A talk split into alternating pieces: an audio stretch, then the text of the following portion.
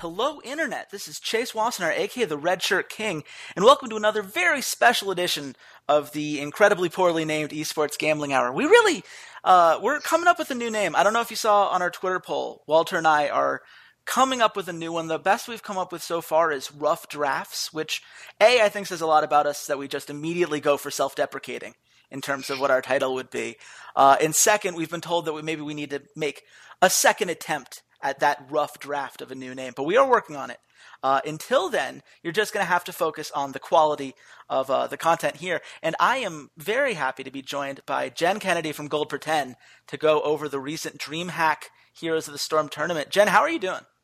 I'm pretty good. Pretty good. How are you? I'm doing great. It's always fun when we get to talk about Heroes of the Storm on this show because it's one of those games that, uh, you know, I didn't really follow until quite recently. So I'm kind of, you know, it's like that, you know, that first couple Christmases where you're like, oh my god, this is the coolest thing ever. there are trees. There's a Santa dude and the cookie. Like just all, every little bit is still very new and exciting to me. And I really loved seeing this tournament in particular because I felt like that, you know, what we saw a lot about where the game is going in this new season and some of the recent changes, how that's really impacted the meta. Was there anything in particular that stood out to you as surprising about just some of the trends we saw in terms of hero picks or some of the stylistic choices that uh, that differed from what we've seen previously? Uh, yeah, I think the meta was actually a lot more narrowing than I remember at BlizzCon. Like at BlizzCon, we saw some weird picks, you know, like Cloud9's Murky and some weird things like that. Whereas mostly here, you saw the typical, you know, first ban Tyrande, then the other people ban ETC, and then first pick Kael'thas, or you know, it was mostly the same thing. So I was actually a little surprised on that. But some of the picks that got really popular, um, that weren't popular in BlizzCon, is uh, Falstad, which is uh, pretty cool. So I'm hoping to see some more Falstad picks, and he just brings a new way that teams have to play around his ability to split soak and uh, just kind of fly in, fly past them, maybe mighty gust people back. So I'm actually really excited for people to play some more Falstad he's such an interesting hero when you look at the kind of fights that he creates because he yeah. has that disengage in the mighty gust. He has the flight, so you you constantly have to be aware that he could come in at any moment, uh, which makes so many of these objective plays so much more risky than they used to be. And I really do think you know that's a, a great example of you know how much just switching a couple talents around you know as far as yeah, you know, exactly. the order in which you get them can just make a huge difference uh, he was the uh, tied for the second most played hero at this tournament uh, he and etc were each played 28 times yeah. Uh, which is pretty incredible uh, mostly because neither one, uh, one of them got a whole bunch of bans per se it was it was really interesting just to see how mm-hmm. europe kind of came together on those decisions and also on maps which I know we don't really talk about map choices as much when we break these things down, but the fact that we didn't see Blackheart's Bay or Haunted Mines at all, and we basically didn't see the Garden of Terror until the semifinals and the bracket stage, I thought was very yeah. interesting. We just all agreed, like, these are the maps, this is Europe, this is what we do, and we all agree on this, and that's fine. Um, one of the teams that maybe, you know, looking back on this might have been willing to change some more things if they knew this is how it was going to end for them would probably be TCM Gaming, the first team to fall out of this uh, this tournament. Obviously, it was a team that we knew was going to be challenged, given that they were missing their captain in Ace of Spades. Uh, they had to get ADRD and uh, uh, Rizif, I guess. I don't know how to pronounce yeah, that. Yeah, not sure. Um, but either way, uh, two guys who have never played with this team before coming in at the last second, rarely a positive thing for for a team to kind of come through. They did manage to get a game off of Dignitas. You know, when you, I guess the question becomes, you know, obviously this isn't the team that they're going to be a week from now. But did you see anything in this game that they can take away from as far as the members who are more permanent uh, on this team? Uh, yeah, I think they did pretty well for having some difficult opponents. Obviously, they had to go against Dignitas, you know, match one, and then they had to go against My Insanity, um, which was a team that other um, player, other teams like Dignitas had said are strong contenders. You know, we had seen previous things from like the old alternate fancy roster and stuff like that when they um, played against Team Dignitas in some Enter the Storm tournaments. A lot of people were um, hyped up about them, but I think TCM did a good job against uh, their in their win against Dignitas, and I actually really like their pick of um, Anub'arak. I think they played it in the My Insanity game, but I think a lot of people undervalue Anub'arak. I think he's a really good um, tank in the fact, or like warrior in the fact that he has Cocoon that can be a pretty big ultimate for some of those burst healers. You know, like he can get a Malfurion if they don't pick Ice Block. He can kind of eliminate that tranquility if more people are going towards medic. You know, he can cocoon medic and maybe blow up one of the other people or get his team um, some time to maybe surround the medics. And when she does pop out of the cocoon, you can, you know, insta blow her up and she doesn't have much time to get in the right position to escape. So I think um, TCM has some strong players, and I'm not sure how much ADRD contributed to the draft. I know he did a lot on Dignitas, but I don't know his role, how much he influenced their draft in the DreamHack games. But I think if they continue to play some of their picks, you know, they were a little too reliant, I think, on Tassadar. They played him a lot, and then he was either banned against them, and so they didn't have the option to pick him. So, you know, I think they should kind of look to something more aggressive instead of their normal like Tassadar, right wing, things like that. Yeah, no, I, I think that's very fair. Uh, first of all, I do think you could see the ADRD influence on this team throughout yeah. the draft. There were some of those compositions that just felt very like, oh, wait, Dignitas. This is kind of, mm-hmm. you know, we're we're throwing in these, you know, these very high risk, high reward compositions. I mean, you brought up the Anub'arak game, which was my favorite game of theirs for sure, just because Remorballer, I think, played very well with that hero. Uh, mm-hmm. Uh, and but it's you know you've got Tyrael, you've got Uther, you've got you know two very squishy um, damage dealers. You basically have to land those sanctifications and the divine shields perfectly for that to work, and that requires a coordination that's really hard to have when you only had three of these players play with each other before. I think it was yeah. you you could imagine that well I you know if you're ADRD, I think you put this on your resume and you say look at all these cool things I drafted, look at how I understand the theory behind these things. But you also have to wonder like I don't think that put them in the best place to succeed. Uh, more worrying though, uh, I think for them in the long run is Holocanardus, who was their uh, damage dealer, their main carry. Uh, he had yeah, a rough tournament. Didn't he? He played Kael'thas once, and I think he died a lot. yeah, I remember correctly, because there were some the casters were talking about like, yeah, Kael'thas is this huge pick. You know, if he's not, he's normally first picked, but you better have a carry who can position correctly on him because there's a few uh, Tomb of the Spider Queen games where you know ETC or someone comes out of the fog of war and Kael'thas is kind of just sitting there hoping he can land the gravity lapse, but not always. No, it did not work very well for him. That's my big concern for this team is that I, I think that Remorballer is going to be great. I think that they have some pieces around them, but if Holocanardus is, is playing like that, they're not going to get past where they are right now that's not an acceptable level of play from a carry when the rest of Europe has gotten as good as they have in terms of refining these compositions and making the use out of those kinds of assassins. That was a concern to me. But, you know, this was a team that a lot of people didn't expect a lot out of. Uh, certainly getting a win off of Dignitas has to feel good for ADRD. Uh, yeah. Given they were the only team in the group to get a win off of Dignitas. so they'll take that, I'm pretty sure and who knows where ADRD goes next. I think that's probably the most interesting subplot of all this is we have mm-hmm. no idea where ADRD is actually going to sign.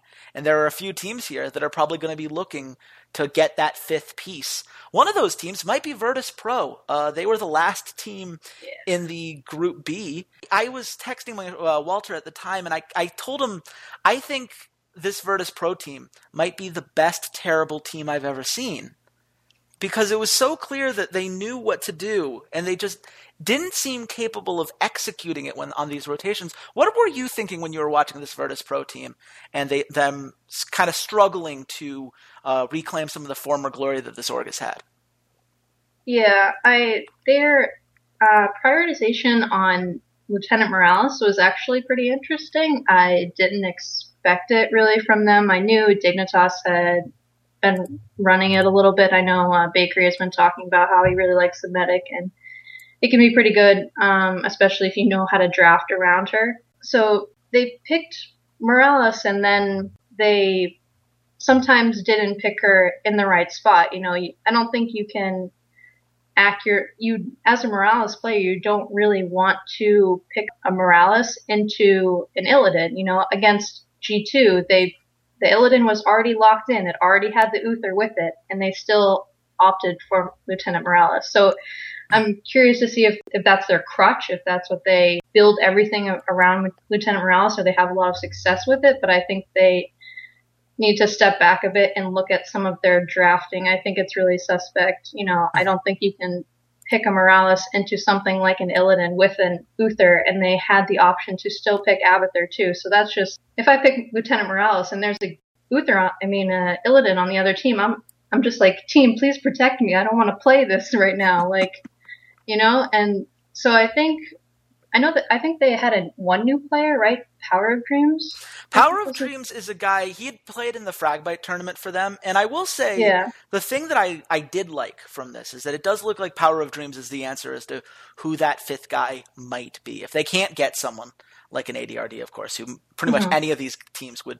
Uh, any of these teams from the bottom half of this tournament would gladly drop a guy to get a guy like ADRD, but he played fine. I liked what yeah. he was doing. He certainly played a lot better than he did at Fragbite, where he was more of a liability, especially on uh, on his Muradin and his ETC. He got caught out just way too much uh, in that tournament. Here, he was not the problem. He was getting engages. He was setting his teammates up, but the teammates weren't closing. I think he played a lot better on the Muradin this time, especially he.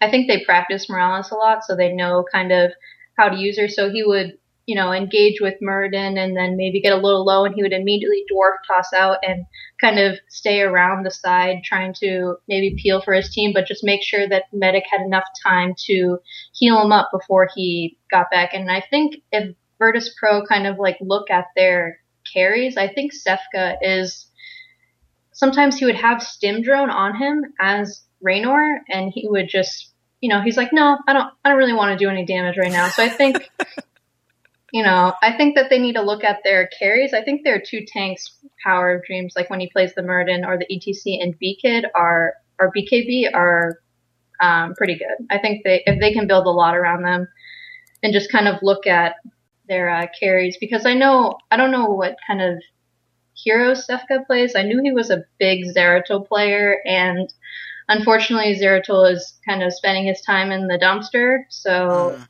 I don't know how many these teams like what they were doing while BlizzCon was going on. You know, like mm-hmm. are they practicing? Are they, you know, picking up new heroes? Are they still just trying to finalize rosters? Like what are they doing during this off season to make sure that they are prepared when they do have another game?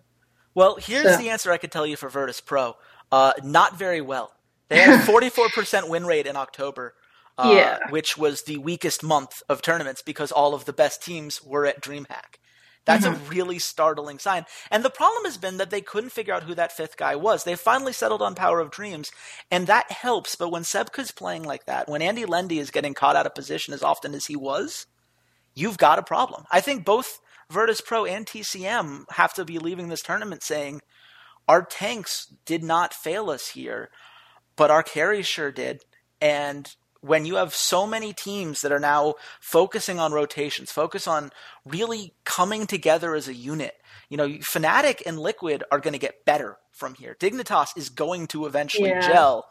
G, you know, I, I don't think you can afford to have that kind of carry that you know is constantly trying to make a play and inform is a liability in that way, or like Sebka who just never makes a play and you mm-hmm. find yourself constantly playing on the back foot. And like I said, I, I want to give them a little bit of, of credit. Despite the poor drafts, I do think their rotations were solid. They seem to be at the right fights at the right time. You don't win two games in a group stage with Liquid and Fnatic in it unless you're capable of doing that. I just I think that some of the strategic uh, decisions that they made going into the game created a really in, untenable situation once they finally loaded up into the Nexus. And I don't, I don't know how you fix that. I, you know, getting a guy like ADRD who really understands the meta would do it, but maybe it's a coaching thing. Maybe there's just some levels they're going to need to look at before they come around next time.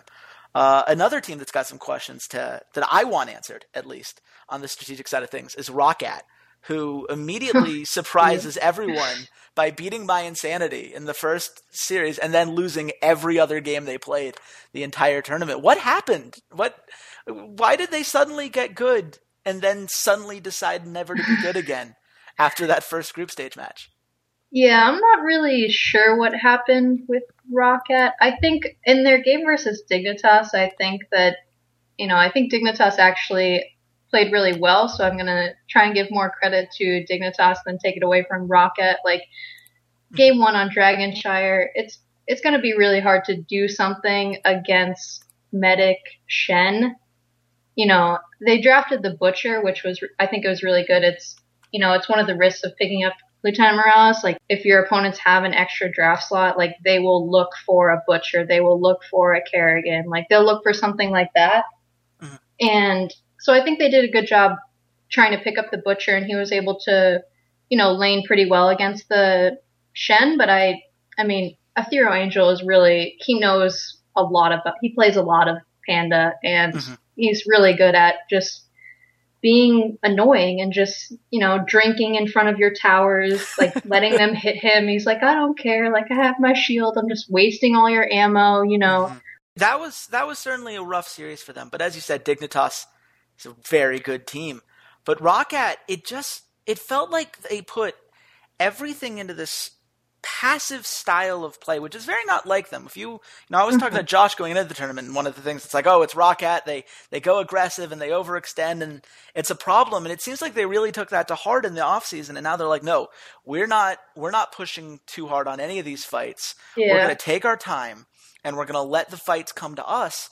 And in the first series against My Insanity, I think that worked because My Insanity wasn't expecting it. And they did overextend these fights. They let Red X mm-hmm. kind of turn some of these things around. They let Grand Paquette kind of, you know, heal up Hasu Ops and suddenly, you know, Falstad's back at full health and what are you going to do? And, you know, they were able to, to play that defensive game very well.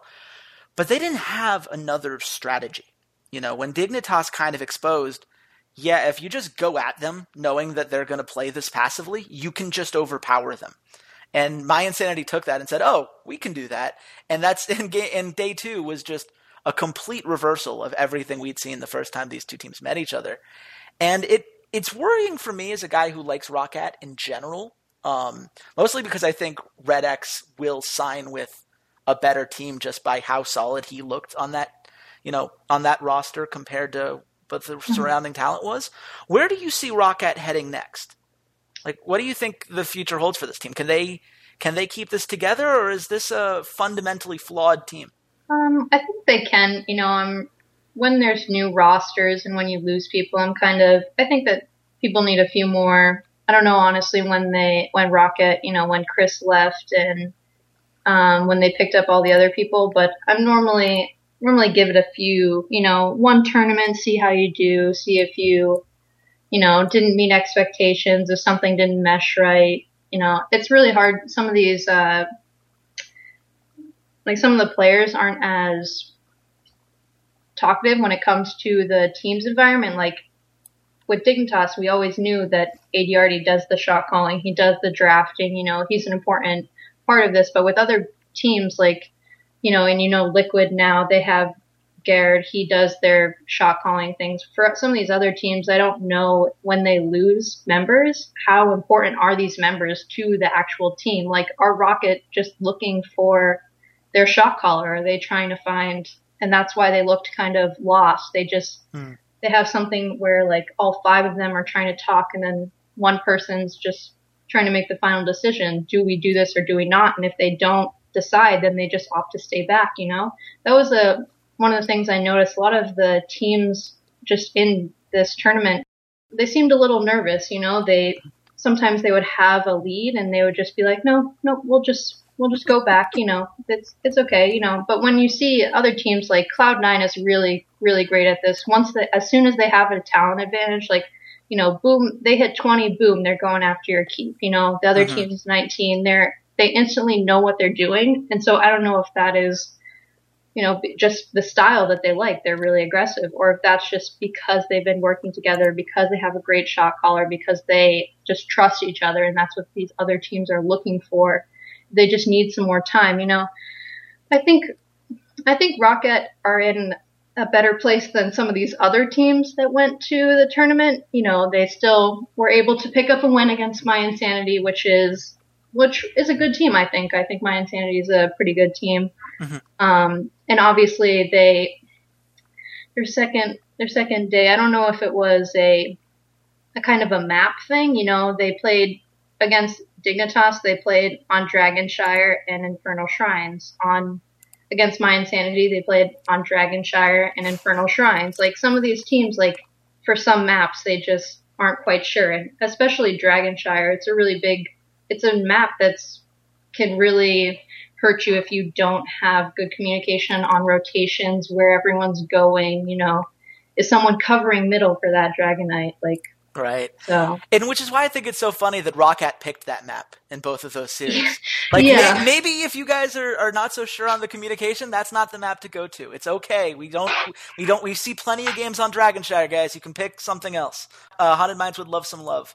Uh, it, it really was uh, interesting to watch, and I think you touched on a really good point about shot calling in this tournament and how it really changed everything. Because yeah, ROCCAT played like a team that didn't have a shot caller, at least not a shot caller that they were confident in, had a lot of faith in. And that happens when you have two guys in Grand Paquette and Red X who are very new to the roster and they're still sorting out some of these mechanics. I'd love to see them get the time to do it. I have a very bad feeling just as someone who watched the League of Legends ROCCAT team have all their talent stripped away from them in the last minute. I have a feeling that there are, people are going to be looking at Grand Paquette and Red X as potential signings, and we're going to have to see what this team looks like a month from now. But certainly, that is a fixable problem with enough time, and I agree with you that they do deserve that opportunity. Uh, a team that doesn't have that excuse, that has got to be feeling very worried right now about their role in the European scene, is G2 Esports. You know, this is a team that has played together for a long time. And when you yeah. ask people in online tournaments, you know, all these European teams are like, man, they're so good. They're constantly putting us on the back foot. You know, we think they're a top, you know, top two team in our region. They just, you know, didn't do well on the tournament to BlizzCon, but everything else, they're they're super scary, and we see them at a LAN. You know, this is their chance to prove they are that scary team, and they did nothing to kind of earn that reputation. Are, yeah. where are we with G two? Is this is this a team that you know you have to start thinking about when you're going to blow it up, or was this you know some over extensions in terms of some some weird hero picks like Joe's Nova picks? You know, is it was it more those kind of problems? Where do you stand with this team? Yeah, I think I feel bad, a little bit bad for G2 having to go against Liquid both two times, and they have the history of almost always losing to Liquid. I mean, at one point in time, everyone was losing to Liquid. So, but G2, I think, are a really consistent team in the fact that, you know, if there's a tournament, you will normally see G2 there. You know, like we saw them at the road to BlizzCon. You know, they were there. They just lost to Navi. You know, they're always at the tournament. They're always, you know, they always qualify for the tournament, you know, but I don't, I think this honestly, I think this roster needs some changes. You know, they haven't, you know, they're just not quite there. They're always fifth, sixth, something like that.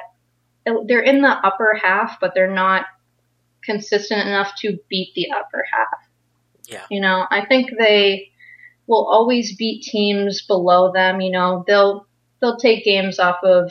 You know, they'll win the matches against Virtus Pro, against the TCMs, against you know, some of the lower teams, but they they'll just struggle against the Fnatics, Liquids, Dignitases. I think that they're just stuck in that not quite top three, not quite bottom three type thing, and they just need something to don't know, spice it up, change it up. It's not working for them now. Yeah, and and some yeah. of their hero picks, I think, were an attempt to spice that up. Like, who would have thought we were going to see Nova multiple times in this tournament? I think that's yeah. certainly a spice to throw in there. I'm not sure if it was the best one.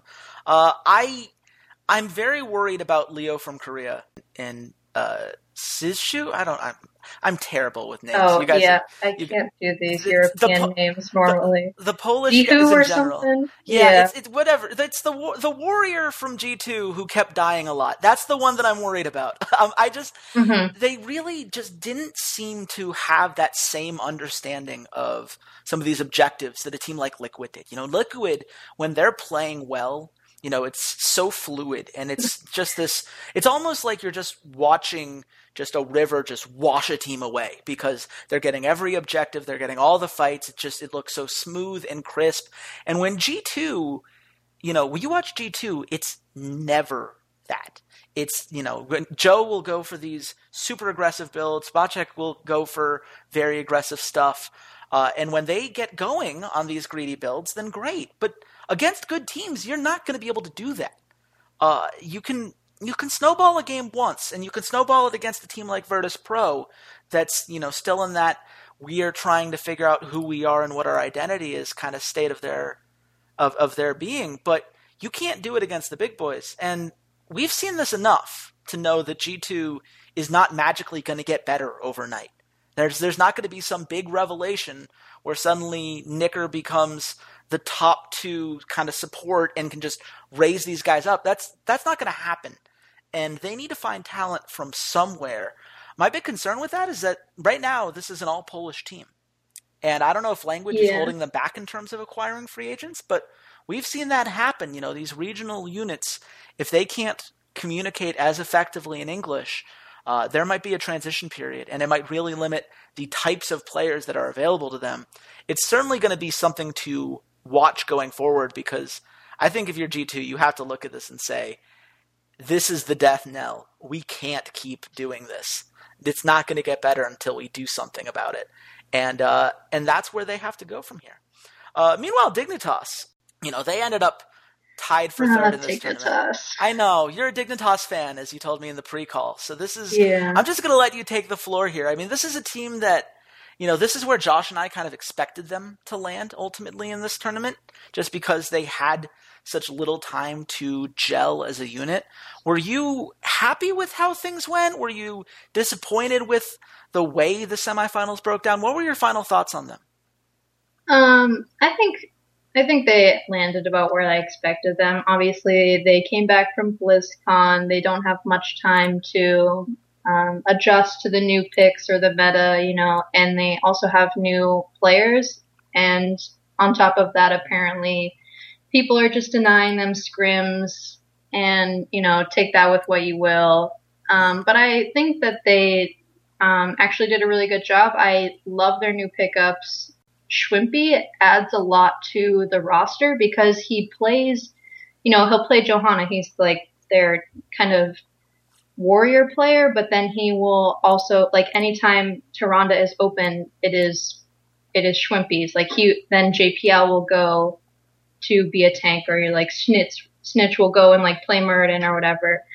Um, but then he also played the Lost Vikings and he did a great job on the Lost Vikings pick, especially with the play like no one ever picks play again. You know, that's that's one of the things you see in competitive. They're like, did they misclick? You know, it's one of those things that um, was really surprising, but I think actually really worked out for them. And I think JPL is a really good carry, but I'm wondering what happens when Schwimpy doesn't play their tanks because I normally see JPL play Diablo, which is something that concerns me a little because if, you know, they have a lot of people who, are a lot of players who are great on certain picks, but then what happens if these things you know, don't align. If Schwimpy gets Tyrande, who's playing the tank? Is it Snitch? Do you have to draft Muradin? Is it JPL? Do you have to draft Diablo? Like, you know, and sometimes they had some weird things like they drafted Tyrael, who is uh, a great pick for Ethereal Angel, but they didn't actually put him on Tyrael. Mm-hmm. Um, so I'm just wondering how they will fit their um, hero pools together. I think their hero pools definitely you know, increased with the changes to um, Schwimpy and JPL from Zarmony and ADRD. But I'm just hoping that they will get everything together. Their team, the team Liquid loss really, really hurt me deep. Um, it's they were tough, so close. It's a that, tough loss. The throw, the throw at the core. it really was one of these things. You know, I, I haven't decided who my favorite team is yet, so I'm able to watch these things and just enjoy the stories of it. But there were there were three games here. I mean, every single one of the games they lost, they could have won had they either you know had a little bit more damage, been a little mm-hmm. bit more together on their defense, and or had they just not overextended. And you could see that this was a team that understood that they are talented. You know, Schwempy played very well. JPL, these you know these yeah. are both world class pickups. They played to the level that we expected them to play as individuals. Um, some of that, you know, champion stuff, how they're going to balance that out, uh, that's something that only happens with time. And I think that they mm-hmm. showed an ability to kind of adjust from game to game. We saw Schwimpi do a lot of different things. Uh, over the course of this. And I actually really liked that we got to see Ethereal Angel on Sonya because he's been so typically yeah. stuck on these hard tanks like getting to see him actually do damage was a lot of fun. I just I, mm-hmm. I hope he enjoyed it as much as I enjoyed watching it. But you know, this is a team that as soon as they thought they could win the game, they would go in on this one play and it would cost them. And it cost them game two when they allowed the backdoor because they they hadn't scouted that properly out. Mm-hmm. Game three, you know, they they went all in on that end game, got it all the way down to twelve, but twelve is not zero. Twelve does not win you the game, unfortunately. Yeah. And and game four was again another just overextension. And and you can fix that. The good news is that you can figure out how to, you know, take things a little bit more slowly, to not get overexcited, to not overextend because you so desperately want to pull these victories off. And it did feel like a team that had a lot of pressure on themselves to mm-hmm. win these games, to take these commanding fights. And you saw it in, in, in, their Twitters afterwards. You know, Schwimpi tweeted out something like, I'm sorry I let all you guys down. Like, you got third in your first performance as a team. Yeah, they have a lot of expectations on themselves. And uh, I don't think they have too many problems, mostly just the shot calling thing. Like, I don't actually know, you know, this is one of the another cases, like, who is shot calling now?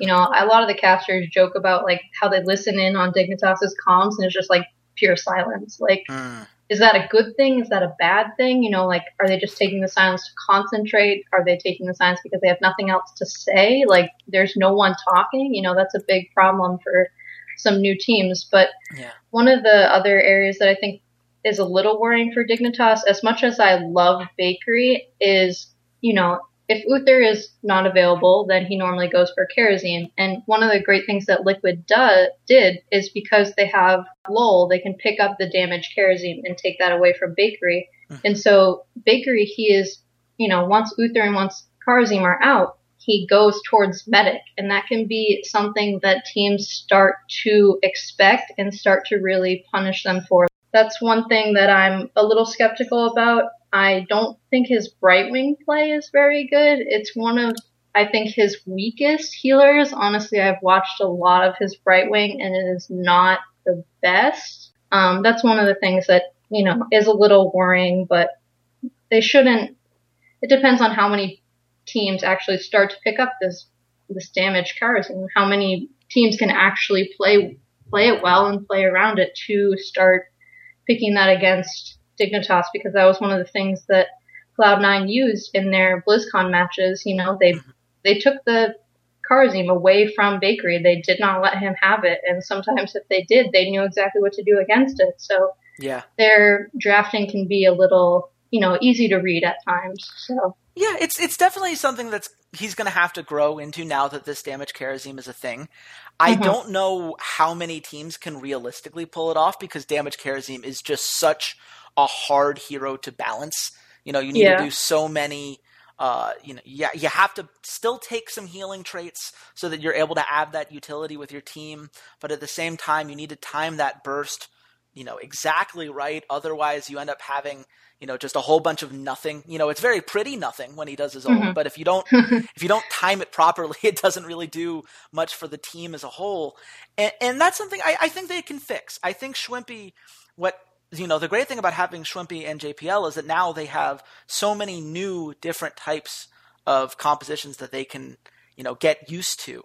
But mm-hmm. they need to figure out who that leader is going to be and how they're going to approach this stuff. Because if they don't have a unified plan And if the comms are as silent as people are joking that they are, that's a problem. And if they're not getting scrim partners because people aren't enjoying their experience with them, uh, that's also a problem. It's going to be interesting to see what happens to them. I'm also interested in my insanity. You know, this is a team that was ranked five, fifth on Gosu Gamers, I should say, uh, heading into the tournament. They were the former uh, Team Spartanian. You had a lot of questions as to whether this team was going to be able to perform as well on land as they had in some of these uh, other tournaments. Uh, given that, you know, this is not a team that had a, a huge long term win rate, uh, even though they'd played together for a while. It was only very recently that they'd kind of put the pieces together. And here we see them tied for third in this tournament. Uh, were you impressed by what you saw from them in this tournament, or do you think that it was more of a result of being in a group with, you know, a, a ROCCAT and a TCM that maybe weren't as strong as people might have hoped going into this? Uh, yeah, I think they benefited a little bit, of course, from their group. You know, they don't have to, you know, you don't have to worry about your first round match or something like that if you're playing against TCM. You know, I mm-hmm. mean, they're they obviously made it into DreamHack, so they deserve to be there. They qualified for it, but it's not something that you are that worried about. But I expected about what I got from my insanity. You know, I liked them when they were Team Spartanian. I liked them when they had players from Alternate Fancy. You know, I like that they play Thrall. I really like that. I think that adds a lot to their draft sometimes. You know, mm-hmm. doesn't it doesn't work out all the time. I think I saw some few missunderings from Darkmok and you know a few few uh, interesting plays. You know, but I think I got what they expected. Yeah, so uh, the score just released today that uh, My Insanity lost Crosby, and he will going he will be subbing for Navi along with Grand Paquette from ROCCAT. Oh no! So you know, My Insanity. Hopefully, they will, um, you know, get their you know find someone to replace Crosby, and also they um, had said that Wooby, their healer, is actually just a substitute. It's just a sub. You know, he's mm-hmm. not confirmed on the team or anything. So uh, there could be some more some more difficulties down the road for my insanity. Um, yeah, this is this is a team that is very up in the air. It's never a good sign when you're making releases about a player leaving uh, literally less than a week after your last tournament. Mm-hmm. Um, and, and Darkmok. I mean, I like the core of this team. I like Darkmok. I like Blumby. I think mm-hmm. both of them, you know, did their job very well. And in game one, when they were able to win on Battlefield of Eternity against Fnatic, yeah, that was a good game. They had a great, quick, surprising game. They took those Immortals and they showed Fnatic like, hey, we can throw a punch. And Fnatic said, can you throw two? And My Insanity said, no. it was just really sad to just see the letdown on Infernal Shrines where they did not get a single kill, fort, or Punisher. And that's, you know, when you see that, you kind of knew this, this tournament was over for them. You don't come back from a loss that's that one sided.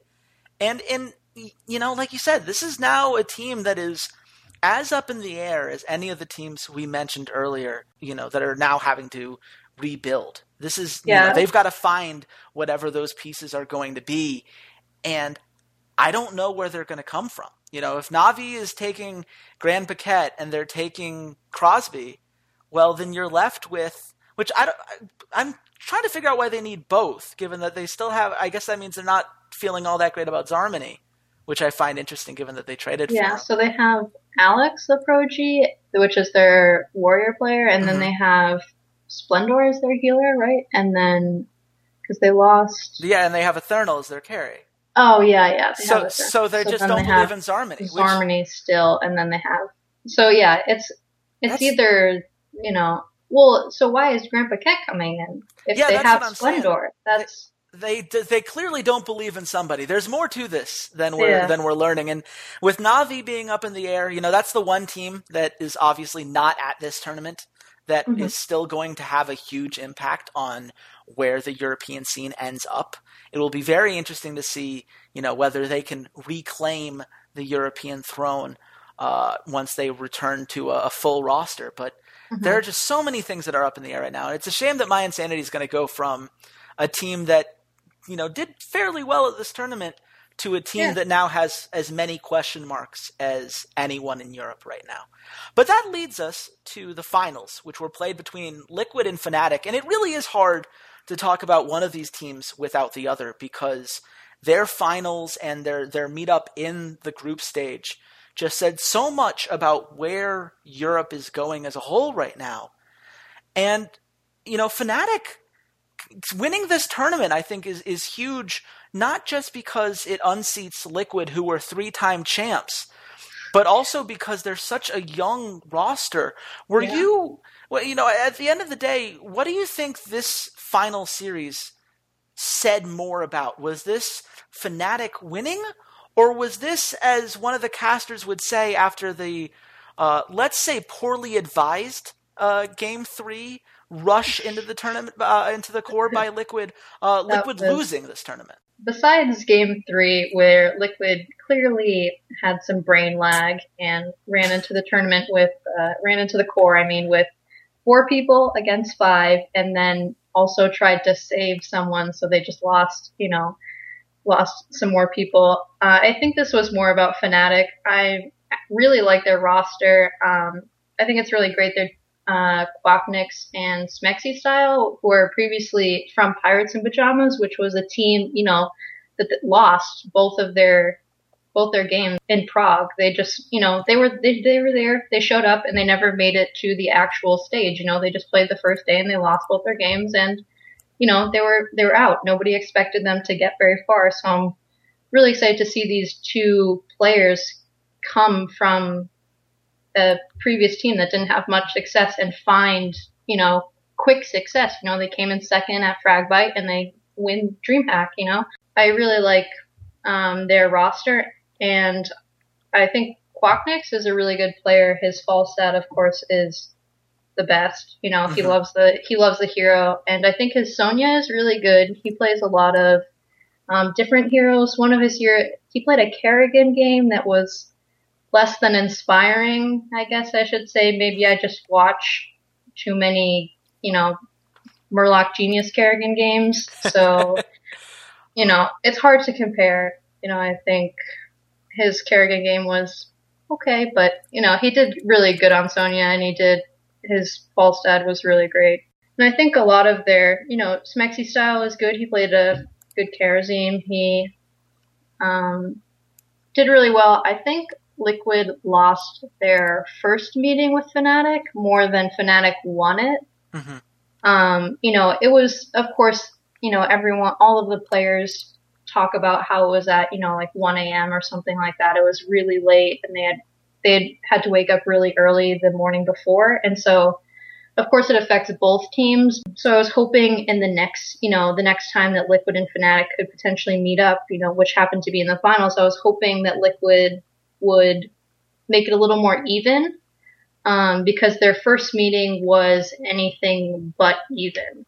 And a really interesting thing that I noticed that I think Liquid need to look at is they are one in five on Dragonshire. And their one win was against G2, and they were losing the early game. Yeah. So I think that if you want to beat, you know, one of the easiest ways to get a win off of Liquid is to bring them to Dragonshire. They don't seem like they know exactly what they're doing, you know, and I think their early game is incredibly, incredibly important because when they win the early game, you see some great games. You see some perfect games. You know, their their games against G2 were phenomenal. You know, they didn't look like they missed a beat. They won the early game and they just quickly, you know, knew exactly what to do. But when they're behind or when they're, you know, going even or they're losing that early game, they just kind of look a little lost. And their draft is, I don't quite like their drafting at times. You know, on Tomb of the Spider Queen, they, I know Gerdam heard their support. He really likes Tassadar and Tyrande supports, but I don't think they're that good by themselves unless you have, you know, unless you pick Tyrande and you have a really early game composition, you know, on something like Tomb of the Spider Queen where you can take advantage of that. But, you know, if you pick a Tassadar, a solo support, even if he goes into, you know, the Khala's Embrace or the Shield Talons, he can't, he can't do anything against, you know, Fnatic had Kael'thas, Fnatic, Fnatic had Falstad, Zagara, you know, Tassadar is not going to be able to keep up, and they just they lost. You know, Fnatic just swept them in that meeting, and in the finals, I think Lowell is very good, but he has a small hero pool from what I've actually seen. You know, he really likes Sonya and he plays her well. He pulled out the damage Kharazim and then he opts for Thrall when they're both, you know, if they're taking away our band. And sometimes, you know, teams can bait him into that. He picked Thrall when he was against, you know, Sonya, you know, Tyrael, something. You know, you don't want to pick Thrall into against these things that can stun you, it can do more damage than you.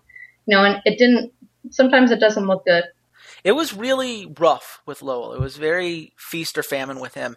Uh, mm-hmm. First of all, uh, going back to your uh, original comment, brain lag is my new favorite thing I've ever heard. I think I need to use that. It's, I think it's a nice way to saying that they, you know, GG, you know, go yeah. to the next game two. You know? No, absolutely. I'm I'm stealing that for the record. I'm just letting you know ahead of time. That was that was brilliant. Uh, the Tyrande point you made is also, I think, a really smart one. She was banned 75 percent of the games so in this tournament, much. and then went 33 percent on the win rate when she actually was played. Very yeah. overrated. And you know, with Tyrael, people say, "Oh, Tyrael was the same way. Eleven bans, only a thirty-three percent win rate." It's like, yeah, but Tyrael is a hero who by definition is very difficult to play correctly. You know, if you don't mm-hmm. land the sanctification because your team's not in coordination, you know that that hero is now much less useful. So yeah. a lot of those losses came because it was being played by bad teams, and the bans were going against teams that were actually good at playing Tyrael.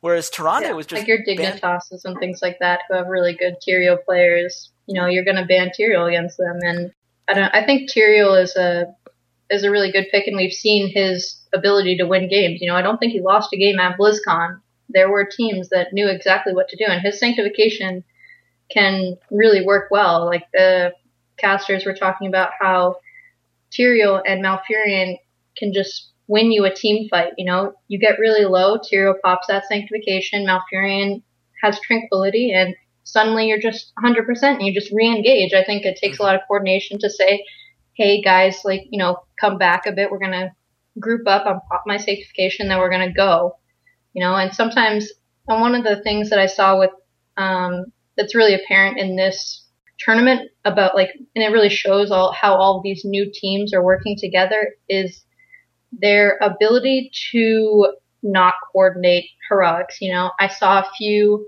sanctifications that went off when someone had a divine palm on them, you know, mm. and then that's down. If you don't go into peaceful repose at level 20, you know, that, that, that's down, you know, for a good mm-hmm. 50 seconds or something like that. It's a long cooldown. And a lot of people, you know, the ETC was a big pick and so was Falstad. You know, some teams worked really well with that combination, like Fnatic. They got a huge Mighty Gust into a mosh pit and won the game. And then other teams they mosh pit and then Falstad Mighty Gust and all the dancing people are just out. You know, They're, yeah, you just ruined your own combination. So and th- and that's really I think what this Liquid and Fnatic series what ended up being at the end of the day. You know, like you said, when Liquid wins, they win great. But if you look at what they had to do against Fnatic, they lose both of the games in the group stage. Their only win in the finals came because they pulled off the backdoor, which was an incredibly gutsy backdoor. That you know, they almost got wiped and lost the game immediately off of that. If Fnatic is maybe a second earlier to that backdoor, they lose that game. Battlefield of Eternity, they were atrocious. They just gave up every immortal without gaining anything in response. Uh, mm-hmm. Uh, Garden of Terror was maybe their closest game, but in, they then screw that up with that ill-advised run into the core and and in Sky Temple again, it was confused. you know Sky. I'm so confused about their uh, Garden of Terror map. Like, I don't know how you can, you know, sometimes you're just not thinking, but I don't know how you can walk past a wall, like the opponent's wall, and be like, yeah, keep going. You know, like the opponents just saw you. Like the team is coming back. Like I don't know. Whatever. Yeah, it, whatever. I it felt like sure. a team that knew they couldn't win if they played straight up. That's what it felt like yeah. It felt like this team knew that the way that Fnatic was playing, you know, with Breez and you know all you know landing these ETC ults over and over and mm-hmm. over again with just you know, time and time again, these fights were so beautifully in their favor. Quackniix had an amazing tournament. Uh, you know, yeah. I love seeing a Sonya. I love seeing his Falstad. I love that Mene could just go, oh, well, you know, I'm just going to be a second carry now, and I'll play Kael'thas and Jaina, and you'll forget that I'm not actually the assassin on this team because I'm going to have our assassin play uh, play Sonya because we're just awesome like that. And yeah. and Smexy, you know, he did enough. Shad had some really great games, and at the end of the day, great Tassadar. Shad, he oh, played. Yeah his Tassadar was really good. And the funniest thing about Mene is like uh, Todd on the desk was joking that like Mene can only play Kael'thas and Jaina, and if they're not banned, you know, then he has to go to Sonya, which he's really not great on, or he has to go to Tassadar. But he had enough people around him that were picking up the slack that you know that they still won, and it's a little worrying, you know, when Fnatic is able to pick up the Jaina or the Kael'thas for Mene, or he feels like more comfortable on these heroes, what can this team do? It's uh, it's definitely going to be fun to watch where Fnatic goes next. This is a young team, and they've already won one of the bigger tournaments that Europe has to offer. Yes, it's early on in the season. Yes, there are a whole bunch of signings that are going to be, you know, still have to come through. But when all these players are playing at this level already, and teams like Liquid, who have been so dominant throughout Europe, are playing like they're scared of them, that's about everything you could hope for as a Fnatic fan. I'm really excited to see where this region goes. I think it's going to be a lot more fun once some of this, you know, off-season dust settles. We start mm-hmm. having some more defined rosters. We figure out who Navi's five are actually going to be uh, you know, who My Insanity and Roccat and, and, and G2 end up with at the end of the day. It's going to be a very interesting region. It's going to be very fun to watch and see if they can, you know, take that next step uh, from where how they did at BlizzCon. Uh, it's going to be just a really exciting year given all the international tournaments we have coming our way. Jen, thank you so much for coming on the show. Uh, is there anything you'd like to plug on your way out?